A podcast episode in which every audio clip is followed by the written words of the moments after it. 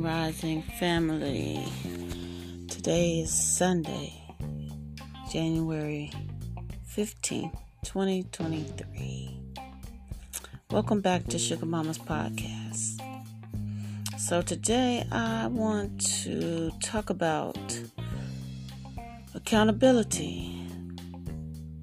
Now, we all should know that. Uh, being accountable for something is being responsible for it or to it, right? Well, why are we not doing that? You know, I mean, we have every excuse in the book not to be held accountable for decisions we make in our lives. And um, the real crazy part is, you know, nobody helped us make the decisions or do the messed up act. You know, we want to hold everybody accountable for our mess ups or our f ups, um, besides ourselves. But today I want to speak on being accountable for how um, we allow people to treat us or, or it might be you, how you treat somebody. It might be you, you know. Listen, you don't have to accept anything or anyone who is not serving purpose in your life.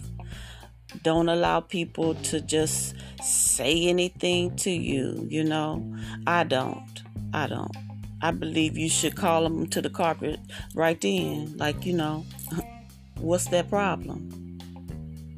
You know what I'm saying? Get it get it all ironed out right at the gate. Cause if you allow it to linger on, you know, it's it's just like if you left out some meat in your house all day and you know the heat on all day long.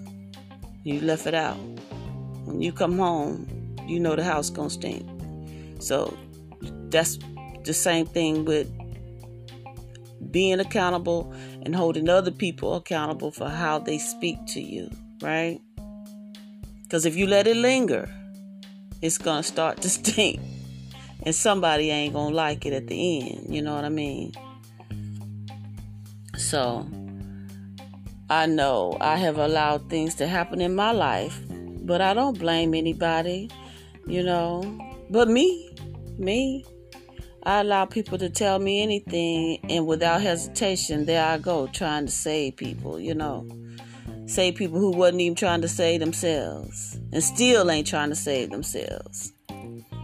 You know, long story short, I got used, but it was on me because, see, I, I trust too much, and people played on my kindness. You know what I'm saying? But what I've learned from every situation that it wasn't even them. It wasn't them. It was me. The whole time it was me. I was the common denominator that kept coming up. Me, not them, me. You know. But the more I got silent about some things, the louder accountability kept coming up to me. Me being accountable for how I allow people to treat me and how I allow people to talk to me. You know, come on now, family. You know, we have um, we have to do better. We have to be better for each other and for ourselves.